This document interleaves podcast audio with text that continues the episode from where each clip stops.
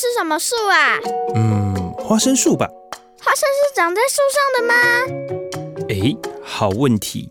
那我们看看到底花生什么树？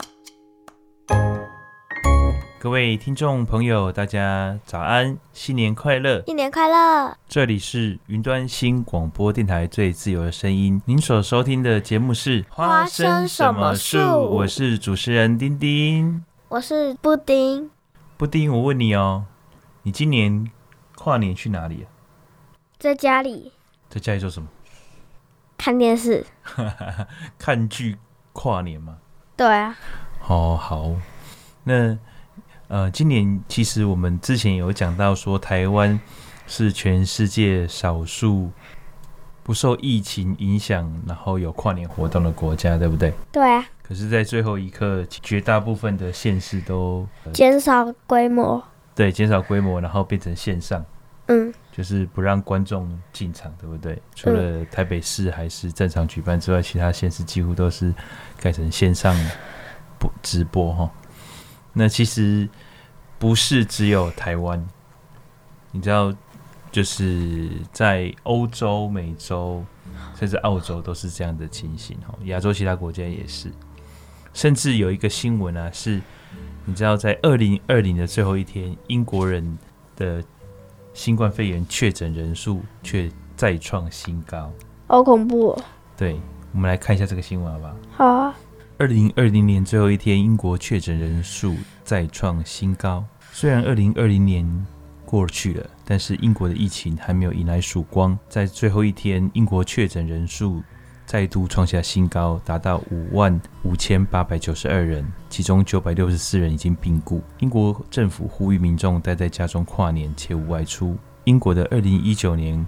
COVID-19 冠状病毒确诊近来每天刷新纪录，在最后一天，十二月三十一号新增了五万五千八百九十二人，是纪录以来确诊人数最高的一天。英国广播公司 BBC 报道，在伦敦、艾塞克斯和白军和白金汉郡的医院，都因为涌入大量武汉肺炎的病患，面临沉重的压力。目前大约有四千四百万人居住在第四级警报区域，约占英格兰人口的百分之七十八。第四级警报区域，所有非必要的商店、健身房、电影院、娱乐场所都必须关闭。民众要尽量待在家里，只能和非同住的人在室外见面，而且一次只能见一个人。卫生大臣汉考克呼吁民众应该负起责任，待在家里。他表示，医疗体系现在面临很大的压力。民众不应该防疫松懈。其实，在去年年底的时候，英国已经开始接种新的疫苗，大概已经有六十万人接种了。可是，现在目前看起来，疫情还是还没有趋缓的情况。那在欧洲其他国家，目前也是面临着类似的状况。你知道，其实今年的法国巴黎也是，呃，所有的跨年活动都暂停嘛。对啊，我有看到这样子的一条新闻：法国跨年严格实施宵禁，香榭大道空荡无人。法国二零一九冠状病毒疾病疫情严峻，取消今年跨年凯旋门灯光烟火秀。严格执行的宵禁让巴黎街道人烟稀少，连往年挤满游客的香榭大道。也史无前例，空无一人。有鉴于法国疫情迄今无缓和趋势，政府日前宣布，三十一日晚间持续宵禁，从晚上八时至早上六时间外出均需持相关证明。政府也派十万名警力严格巡查。确保没有人在街上逗留，包括香榭大道等往年大批民众聚集跨年场地点都显得相当冷清。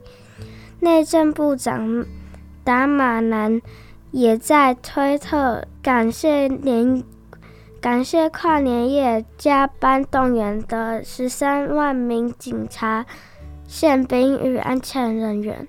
对呀、啊，包括今年在雪梨歌剧院也是一样的情况，就是呃，完全就只有有烟火，但是没有群众的聚集，没有群众的庆祝活动。好多活动都改成线上的，好可惜。对，那目前来讲，美国跟欧洲已经有很多地方开始施打疫苗了。可是这个疫苗的情况，我们之前也有讲过，是目前还需要再观察施打后后续的情况。是不是打完疫苗，疫情就会好一点呢？呃，目前来看还不太确定。有几个原因哈，第一个是目前施打疫苗的速度其实还不够快，像美国他们有一个统计，就是以目前施打疫苗的速度来讲，可能要十年之后才能够把所有的人疫苗接种完毕。你想想看，十年之后，十年之后我二十岁了。对啊，就是说以现在目前施打的效率来讲，还是太低。那第二个呢，就是目前。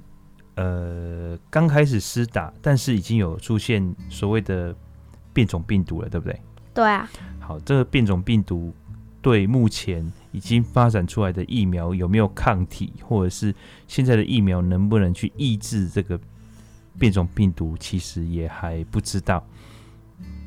那还有另外一个问题，就是现在施打疫苗，在美国辉瑞药厂施打疫苗是需要两剂的，就是要打两次，对不对？那在这两次的中间，其实是有空窗期的，就是说我在施打的时候，我不知道自己有没有呃已经感感染了，然后施打两剂的中间也有可能再次被感染，好，所以在美国就有一个案例，就是他施打疫苗之后还确诊了新冠肺炎的病毒，所以。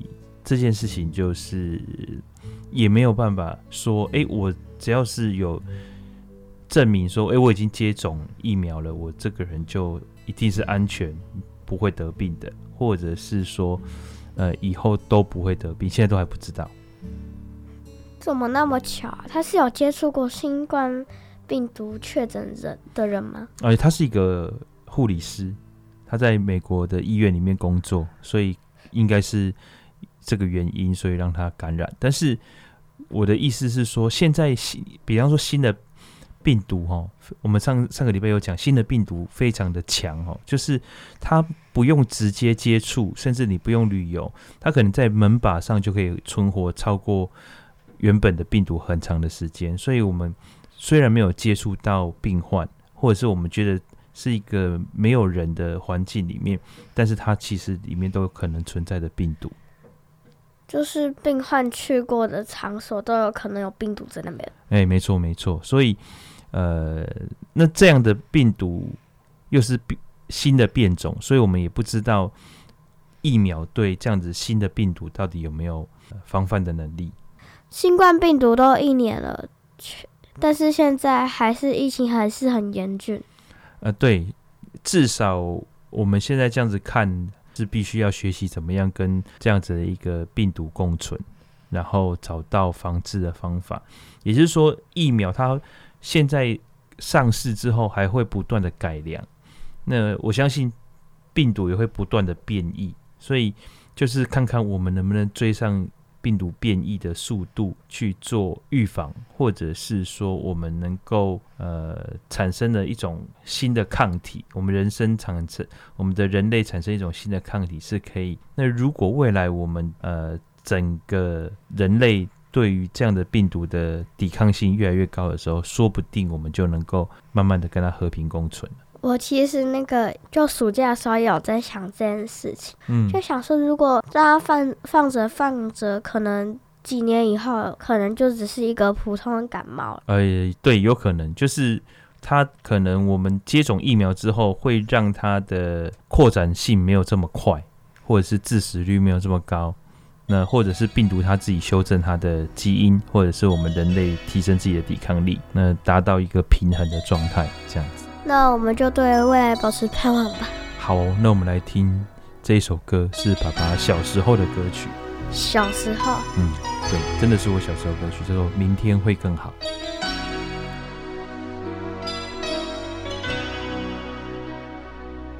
轻轻敲醒沉睡的心灵慢慢张开你的眼睛。看看忙碌的世界是否依然孤独地转个不停。春风不解风情，吹动少年的心，让昨日脸上的泪痕随记忆风干了。抬头寻找天空的翅膀，候鸟出现它的影迹，带来远处的饥荒，无情的战火依然存在的消息。雨伞被雪飘零，燃烧少年的心，是真情融化成音符，倾诉遥远的祝福。唱出你的热情，伸出你双手，让我拥抱着你的梦，让我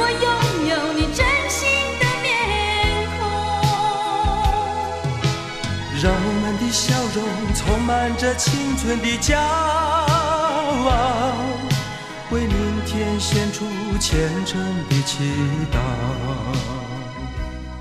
谁能不顾自己的家园，抛开记忆中的童年？谁能忍心看那昨日的忧愁带走我们的笑容？青春不解红尘，胭脂沾染了灰，让久违不见的泪水滋润了你的面容。唱出你的热情，伸出你双手，让我拥抱着你的梦，让我拥有你真心的面孔，让我们的笑容充满着青春的骄傲，为明献出虔诚的祈祷。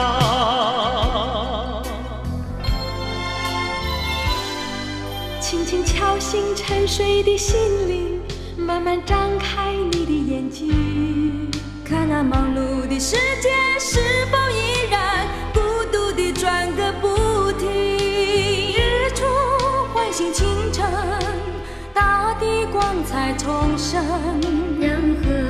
付出的音响铺成生命的乐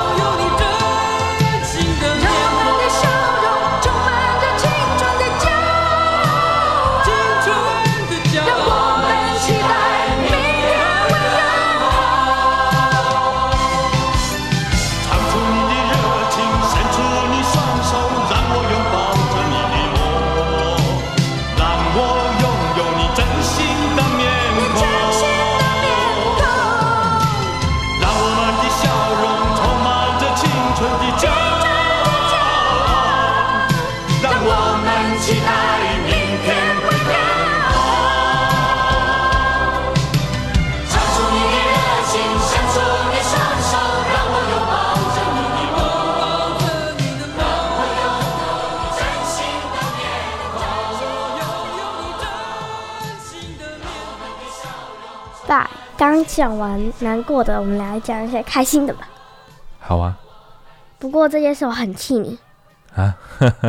为什么很气我？如果我没发现这条新闻，瞒瞒、我到什么时候啊？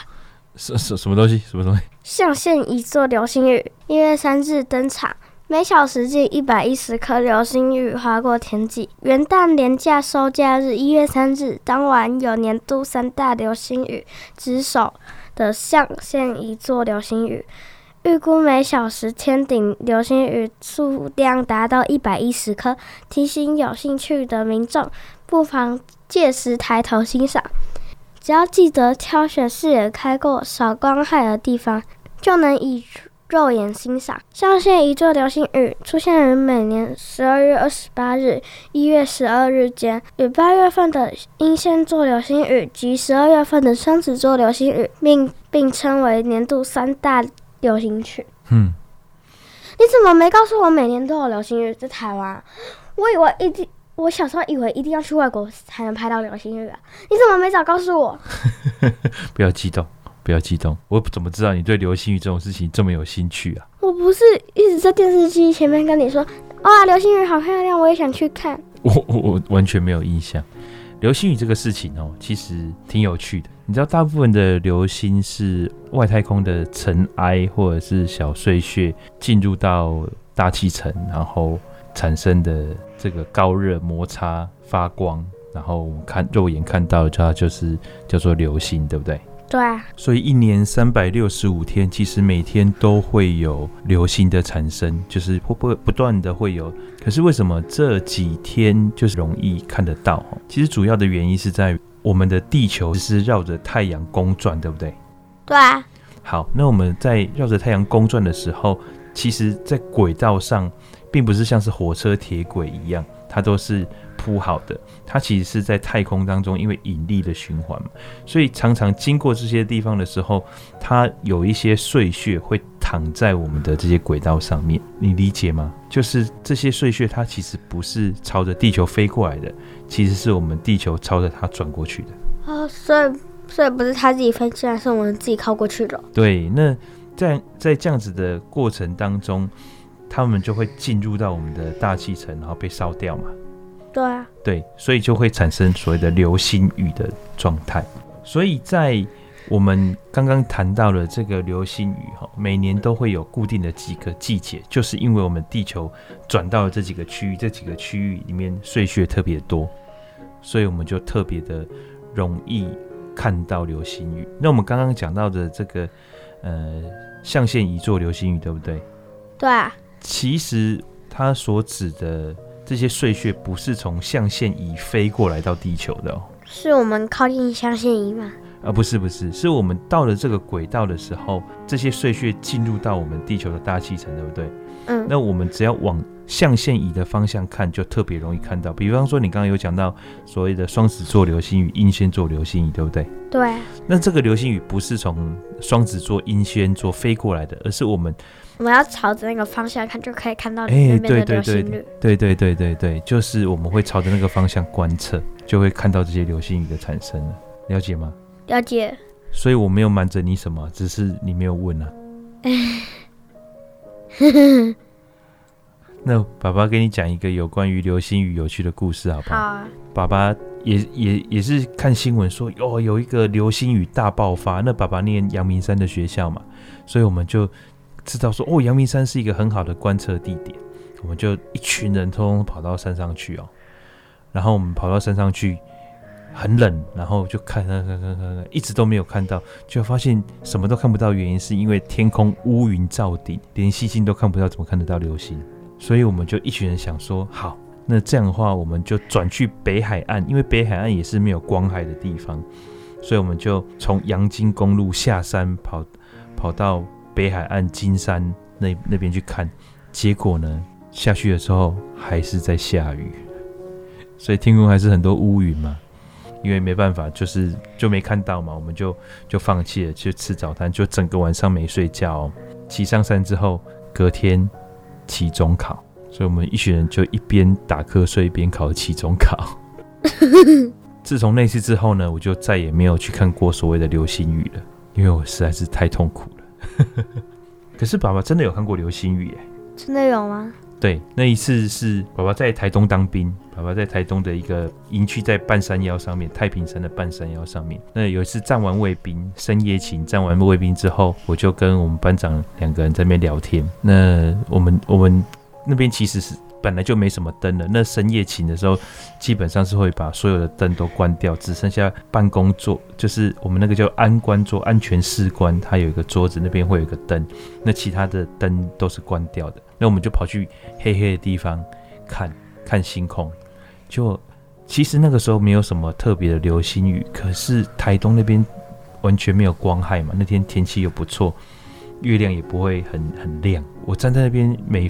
一分钟大概就可以看到个两三颗流星，哇！对，那我们就看到后来，一开始很兴奋呐、啊，你知道，就是啊，流星流星，然后哎、欸、又有流星，怎么又有流星？哎、欸，流星到最后是哦流星呢，啊，可是流星啊，哦流星过来，流星过来，哦流星啊，还得流星嘛。哦，然后就看到后来就麻痹了，就是哦，好有有有流星这样子，所以我我以后对流星也就没有什么特别的感觉了。我知我就是看，我虽然没有看过流星，但是我觉得自己可以制造一个流星出来。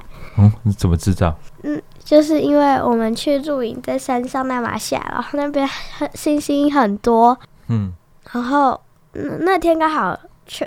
那个冬季大三角啊，就是很多星座都出来了。哦、对，天文展看到的全部都出来了。然后我就我就在那边转圈圈，然后转转一转，然后就抬头看，就是一直一边转一边抬头看，然后就感觉星星在动。哦。然后就流星雨了。你那个叫头晕目眩吧？这跟流星雨。所以我刚刚才说是自制流星雨，又不是真的流星雨。对，但是一月三号就是今天晚上哎，对不对？哦，对，对啊，那我们晚上找个地方来看看能不能看得到流星雨好了。听说北部几率比较大，想看的朋友要想去北部看哦。哎，我们南部其实也可以拼拼看了。所以听众朋友，今天晚上如果时间允许的话，大家可以不妨找一个没有光害、宽阔的地方，看看自己的运气怎么样，能不能看得到流星雨。那我们来听一首你妈妈以前。最喜欢的一首歌曲，好不好？心愿便利贴吗？啊，不是，她她以前的所追的一个团体叫做 F 四，不知道。好，没关系，我们来听听看这首歌，说不定你妈会有特别的回忆哦。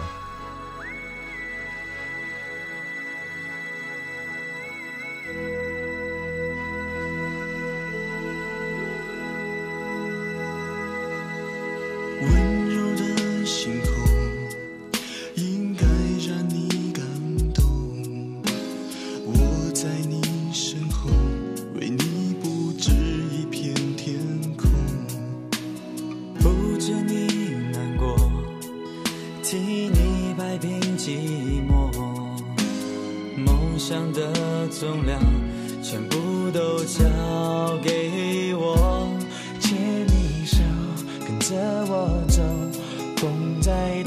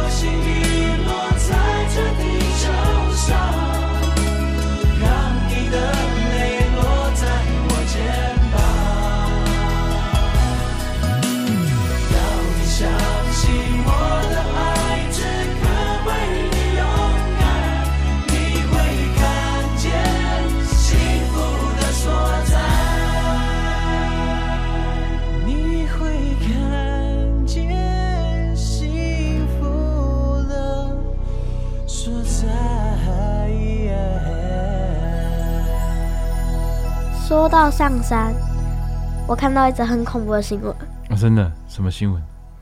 寿山动物园内吃面包，妇产遭猴群围攻，肌腱断裂。泼猴抢食物抓伤人。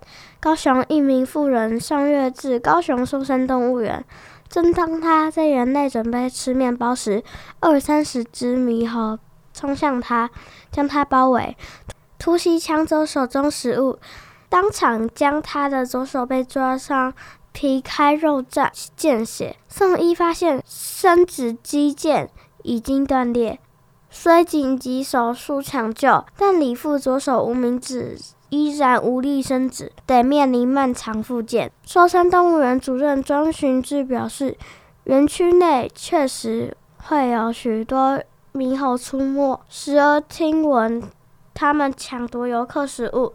他提醒游客进入园动物园后，食物不要外露。若落单遇上猴群，切勿慌张，应避免出声呵斥。挥舞驱赶等行为，这有可能让猴群以为他是在挑衅，进而攻击。庄寻志指，若猴群已抢夺食物，就送给猴，不要追赶猴群试图抢回。遇上猴群则应冷静，若无其事走过。猴群是不会主动攻击，谨记不干扰、不喂食、不不接触原则，是可以与猕猴和平共处的。我记得我们以前有曾经聊过猕猴，对不对？对啊。他们以前是保育类动物嘛，但是现在已经没有在保育类动物的行列了。我们现在是可以针对猕猴做出一些驱赶的行为的，但是。这里的动物园主任有讲说，你落单的时候不要做这些危险的行为，对不对？对啊，对，像是其实最主要就是一开始我们不要让猴群对我们有机会抢夺，就不要把食物拿出来，对不对？嗯。那如果真的抢的话怎么办？送给他们。对 对，就送给他们。哦，其实你会觉得说，哎，为什么会？这样子，可是你仔细想想哦，我们人类前几年就是不断没有观念，不断喂食他们，所以他们才会有一个观念说，人类手上的东西都是他们可以吃的。这是其一。那其二呢？其实猴子它没有所谓是非对错的观念，嗯，它也没有所谓的道德观，它不会觉得你手上的东西就是属于你的，那它会去抢夺。的原因，在他来讲，他也不觉得这个是一个抢夺，他会觉得这个叫做一个食物共享。所以，如果在这样的情况下，你没有办法好好的保保护自己的食物，这个就是对他们来讲，就是自然界里面的弱肉强食嘛。对。好，所以如果我们遇到了这样的情况，没办法，要顺从的自然界的法则，也就是说，如果你比他更强大，你可以打得过他，你自然可以跟他挑衅。可是。目前以我们现在人类的体能跟猴子的体能比起来，好像送给他是比较安全的选择，对不对？对啊。对，所以像我们常常去寿山动物园，对不对？对啊。好，那这个部分我们就要特别小心，就是不要让自己有被伤害的机会。那你如果遇到的时候，就乖乖的把食物给让出去，对不对？对啊。不过其实我们去寿山动物园的时候，基本上人都是比较多的嘛。嗯，这个这个受伤的妇人，她好像是在受伤动物园里面工作了，所以她可能去的地方是人比较没有那么多的地方，猴群才会这么放肆。如果在人类比较多的地方，我觉得我们还是相对安全一点。我怎么听说我我们就是我小时候食物有被抢过啊？真的吗？听你妈讲的吗？对，听我妈讲的。哦，所以你们是去寿山动物园？嗯。然后猴子抢你的食物啊！然后还有一次，我妹跟我说，她猴子抢她的茶叶蛋啊！真的吗？对啊。丁群家吗？对啊。哦，是哦，哎，我都没有去哦。对啊，你每次都没有去啊？啊，什么叫每次？我也常常有去，好不好？不是啊，我说你每次猴子抢东西的时候，你都没去啊？哦，都所以猴子都是趁我不在的时候抢你们的东西。对啊。太坏了！你看这些猴子。对，所以其实我我觉得这个不单只是在柴山呐、我们在很多地方都要其实自自己保护自己。你知道，在台湾呢、啊，就是常常都会有人在讨论这个问题，就是政府的限制跟保护太多，以至于我们其实都忘记亲自亲近大自然的能力了。就好像，其实我们在海边，但是我们却很少去亲近海，去玩一些水上活动，对不对？那很多人就会觉得那很危险呐。其实我们在进行任何活动的时候，都要应该要自行评估危险。比方说，登山有登山的危险，下海有下海的危险，在水中从事任何活动都要注意自身安全。我们不能把我们的安全，呃，完全就是这个责任推给政府或者是所在机关。其实我们每一个人都应该要维护好自己的安全。但是下海真的超好玩的。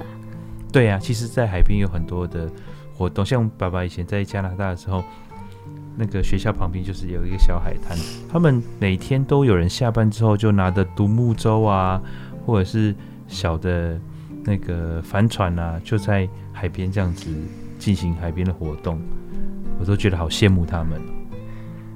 浮潜也蛮好玩的。嗯，浮潜，你上次有去浮潜对不对？嗯。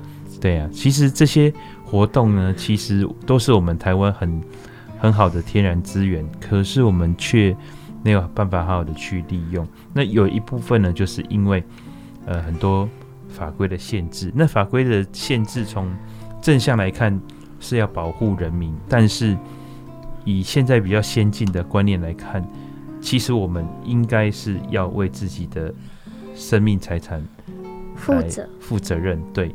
所以，为什么会有那么多限制？因为我们会有一个国家赔偿法，就是你如果在这些地方发生了灾难，按照国家赔偿赔偿法，政府是要赔你钱的。所以是因为国家赔国家赔偿法，所以才那么多经济了。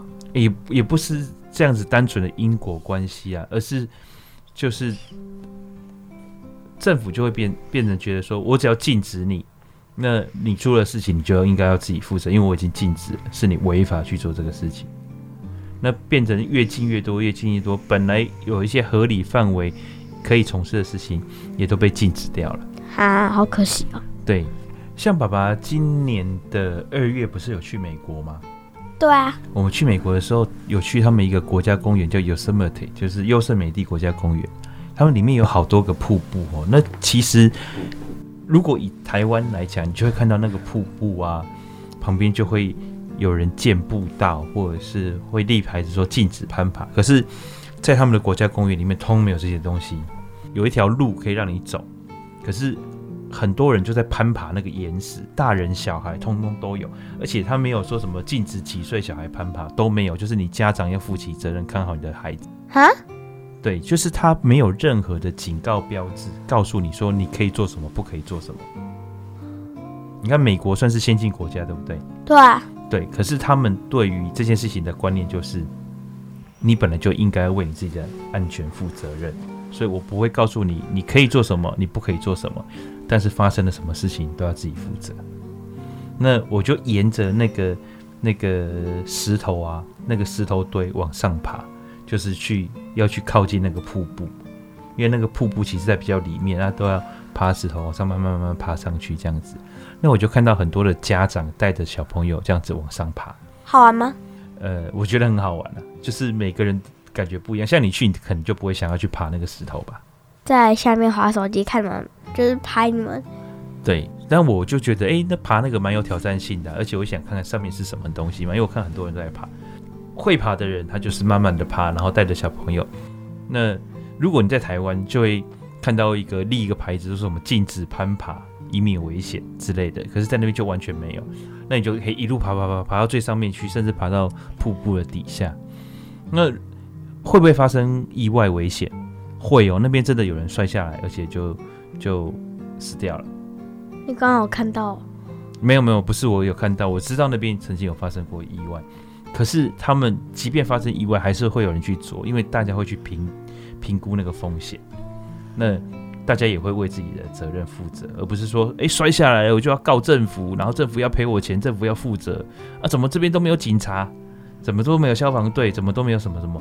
不会，因为他在做之前他自己就已经评估这件事情是有危险的，然后他还去做，就是他愿意承担这样的风险。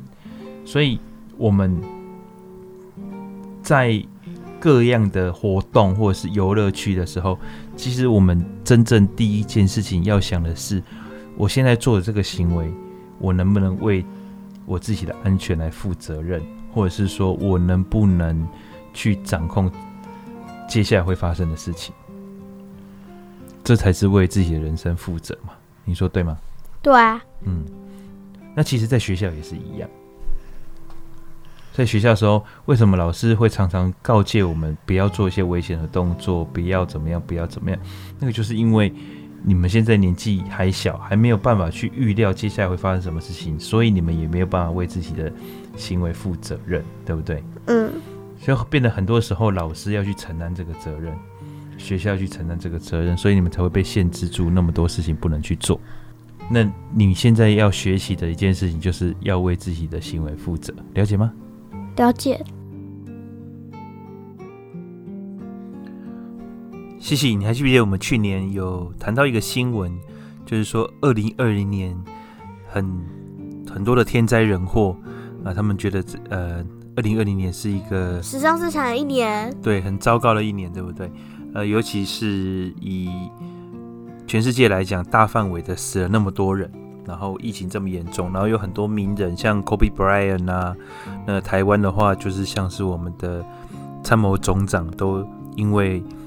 呃，失事飞机的失事去世，然后还有很多的艺人，对这些问题，对不对？可是你知道吗？对美国人而言，去年可能不是最惨的一年哦。不是最惨，还有更惨。对，在美国啊，他们有邀请了，就是常春藤联盟，还有牛津、剑桥大学的二十八位顶级历史学家，还有历史作者。组成了一个小组，那请这些对于历史非常娴熟的人哈，他们进行史上美国历史史上压力最大的年份进行排名，结果二零二零年只排到第八名呢，才第八还有更惨。对，第一名想不想知道是哪一年？想啊。好，第一年是一八六二年，为什么是一八六二年？因为那一年哈，美国美国以前他们创国的时候其实是联邦制，所以联邦制就是各个联邦独立，对不对？后来他们发生了一个很大型的内战，叫南北战争 （Civic War）。那在那一年一八六二年是美国的内战最严重的一年。好，那那一年发生了很多场很重大的战役。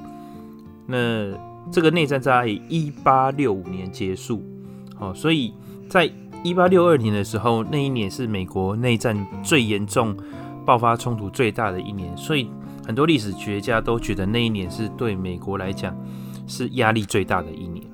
好，那现在来讲第二名，第二名呢是在一九二九年，一九二九年的十月啊，他们发生了美国。最严重的股票崩盘事件，从十月二十四号，然后到隔周的十月二十九号，这一个礼拜以内啊，就是光是纽约证交所一天就交易了一千六百万股，很多人啊，在一夕之间从富有变成一无所有，然后有好多好多人就跳楼自杀了。然后这一次呢，让美国深美国陷入了一个叫做经济大萧条，这样的经济大萧条一直维持了十多年，经济才慢慢恢复。一九二九年大概是呃一次世界大战到二次世界大战中间的这段时间，所以在那段时间，美国的经济非常非常的惨，有很多的电影都是在描述那段时间。所以那一年，在美国的历史学家的眼中，是美国史上压力最大的第二名。好惨哦！对，那主要是经济上的。再来这一年呢，不是第三名，是并列第二哦。一八三八年，他们有一个专有名词叫“眼泪之年”。这个这一年为什么也会被列为美国历史上最糟一年之一？哈，是因为，呃，在过去这个算是美国人他自己的一个反思啊。哈，十九世纪的三零年代到五零年代，哦，就是一八三零年到一八五零年，大概有十多万名的美国原住民，也就是印第安人，被印第安人迁移法强行的把他们从自己的土地上。被迁到印第安人的指定区域里面，他们美其名叫做保护区啊，其实就是把他们迁移离开他们原本生活的土地。尤其在一八三八年哈，他们有一个印第安的族叫做 Cherokee 哈，切若基族，他们因为在他们的领地发现了黄金，所以呢，这些美国的执政者就把他们。强迫他们放弃原本在密西西比河以东的土地，然后有一万五千人被迫迁移到另外一个地方，叫做奥克拉荷马州。那这一万五千多人里面呢，大概有四千个人在迁移的过程中，因为疾病、因为疾病、饥饿或是疲惫，就死在路上没有到达。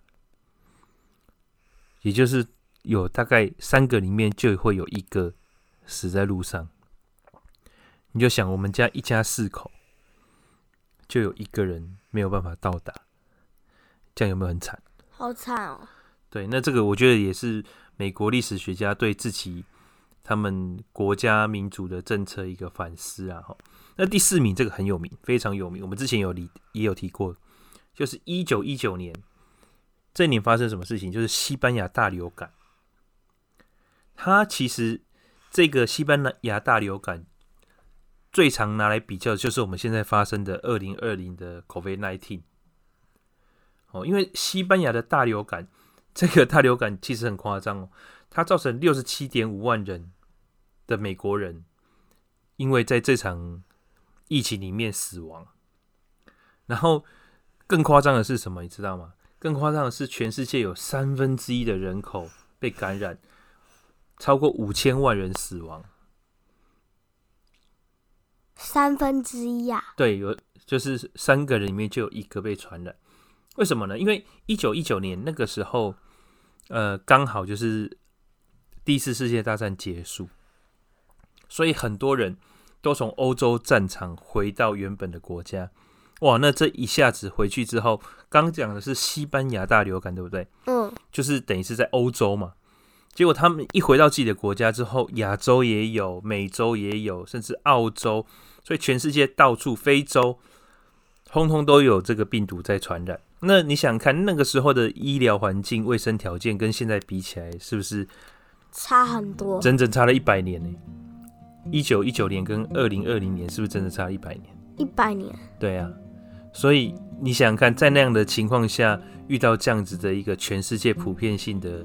流行性疾病所造成的那个冲击，肯定比现在更大。而且现在是资讯流通，对不对？你想看那个时候资讯，基本上要靠发电报哦，或者是用飞鸽传书，类似像这样子的。你那你就知道，他们对于全球商讨这个疫情的策略，还有发现疫情的严重性，其实都是非常非常慢的，所以一下子会死那么多人。好，刚刚讲到了，呃，第四名对不对？对啊。好，第五名是一九六八年马丁路德金恩的遇刺。那这一年呢，还有另外一个名人也被刺杀了，就是呃被刺杀身亡的甘乃迪总统，他的弟弟罗伯特·法兰西斯·甘乃迪，他在竞选总统的过程当中也被枪杀了。哦，所以他们兄弟俩都是被刺杀的。那这个之后呢，全国都笼罩在一个抗议呀、啊、骚动的当中。美国的很多的黑人的社区也因为这样子被捣毁哦，所以他们把这一年列了他第五名。第六名呢，跟我们刚刚讲到的罗伯特·甘乃迪是有关系的哈，就是罗伯特。甘乃迪在当美国总统的时候，曾经在一九六二年发生了一件非常有名的国际事件，叫古巴导弹危机。那这个古巴导弹危机呢，是因为苏联那个时候跟古巴是好朋友，因为他们都是共产主义国家嘛。嗯，所以苏联呢，他们就把他们的核子飞弹呢要安装在古巴。这个是什么样一个概念呢？古巴跟美国其实离得非常近，嗯，非常非常的近，嗯，所以呢，他们把这个导弹安置在古巴。会让美国觉得非常的没有安全感，因为假设他们真的发射这个核子导弹的话，美国是完全没有反应的时间。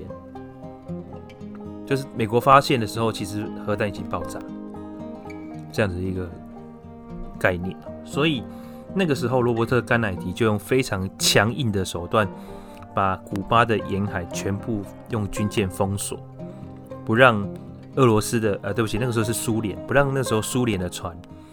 靠近古巴去安装这些飞弹，所以在那个时候，很多人都讲说，那一个时机是全世界离第三次世界大战最接近的一个时间点，因为核子的两大强国在那个时间点，其实都差点按下手里面的那个核子弹的按钮。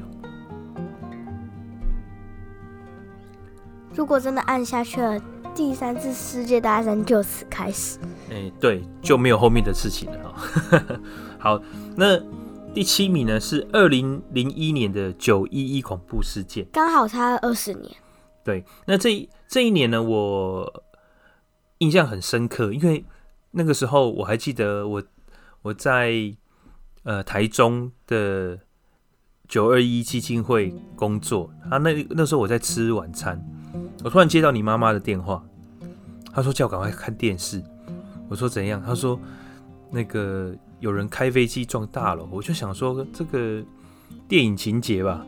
她说真的真的，叫我赶快开电视。那我说在吃自助餐呢，我在点菜，我就请老板把那个台转一下。结果我看到，我真的整个人惊呆了，因为他那一天是一个早上，美国上班族最繁忙的时候，就是他早上人家刚开始上班的时候，可是。对我们台湾来讲，那个时候已经是晚上了。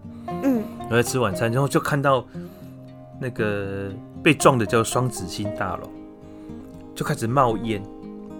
然后过不久，你妈又打电话来说，第二第二台飞机又撞上来。我想说这是什么电影剧情呢？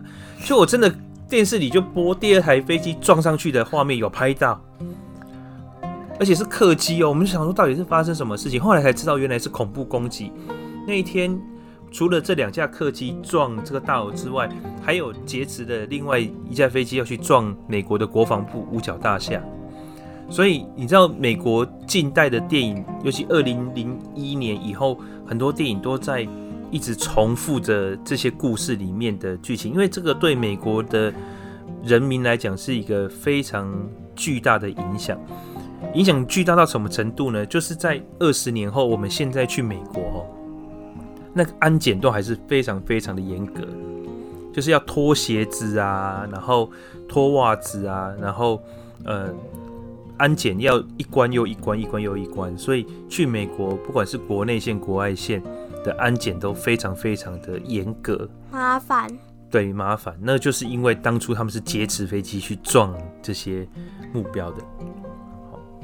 好，那在那一次的恐怖攻击里面呢，总共有两千九百七十七人在这些攻击里面，包括在双子星大楼、在飞机上，哦，或者是是在其他地方丧生。那些恐怖分子是不是有精神病之类的病啊？哦，没有，他们其他们其实是为了他们的宗教理由。这个以后我们有机会慢慢讲。他们其实认为他们做的事情是对的。那你说他们是不是精神上的疾病？他那个不算是疾病，那个算是一种洗脑，或者是他们的价值观。那恐怖分子不是也在飞机上吗？啊，对，所以他们是自杀式的攻击，他们没有想过自己会活下来。很多恐怖攻击都是这样，有些人身上绑着炸弹，在超级市场引爆。对，好，那个电视剧里都超多那个说。你们再不听我的话，我就要把这边炸掉，连我自己一起炸掉。对，那那这个就是标准的恐怖分子。好，那讲到第七名，第八名就是我们刚刚讲的二零二零的 COVID-19 哈，现在已经有超过三十四万美国人死亡哈，一千九百七十万的美国人染疫，而且最夸张的是，连美国总统都得了，对不对？对啊。然后，今二零二零年其实还有一件事情，就是美国总统第一次出现，这个选完了之后拒绝认输。对对对对对对对，这个也是蛮夸张的哈。那那他们也列了几个哈，全球有史以来最糟的年份。但是这个全球最糟的年份，其实我觉得还是从美国的角度去，或者是从西方的角度去看这件事情。好，第一个是一三四八年黑死病。哦，一一三四八年黑死病是人类有史以来因为流行病死亡最多的一次，总共死亡了两亿人。哦，那这个我同意，因为这死太多了。对，那一三四八年的黑死病，主要是因为老鼠传染的鼠疫啊。鼠疫。对，所以所以呃，那个时候造成非常非常大的恐慌。好，那第二个呢，是一九四四年。为什么是一九四四年？因为那那个时候二次世界大战，纳粹在那个期间杀害了六百万个犹太人。他们就成立集中营，然后把所有欧洲战场他们占领的国家里面的犹太人全部关在一起，然后用各种各样的方式屠杀他们，用机关枪扫射，或者是把他们关到毒气室里面。所以有非常多的书籍、电影、文章都在讲这个事情。好，一九四四年。那第三名是一八一六年。一八一六年。嗯，用哪里恐怖啊？好，一八一六年呢，它是因为印尼发生了一个火山大爆发，所以呢，造成了这个全球性的气温骤降，然后也造成了全球性的粮食短缺。呃，那个那个时候一八一六年，所以饿死了非常多的人。但是因为那个是太久了，没有办法去统计到底饿死多少人这样子。然后还有一个是一六四四年，一六四四怎么感觉有听过的样子？哦，对，一六四四年呢，其实就是中国明朝灭亡，然后清朝那个时候入关。嗯、那清朝一入关之后，在呃所谓的中原地区也造成了非常大的杀戮哈。有那么恐怖啊？对对对，那欧洲那一年也刚好。有一个三十年战争，这个三十年战争造成了八百万人的死亡。那接下来呢？第五名是公元四百一十年。公元？对，公元四百一十年。为什么呢？因为这个是罗马帝国首次都城被外族攻陷，被洗劫一空。哦，所以我说这个对对。我们亚洲人或者是我们中国人是比较无感的，可是对西方人来讲，他们就是觉得哦，这一年很严重这样子。既然这些年都已经过去了，希望二零二一能更好，疫情赶快平息结束。没错，没错。那不管是东方或西方了，我觉得全现在全世界都是大家都活在一个地球村里面。世界加油！对，世界加油！我们一起来。为这个世界祈祷。今天时间到了，那我们一起来跟各位听众说拜拜，新年快乐，新年快乐。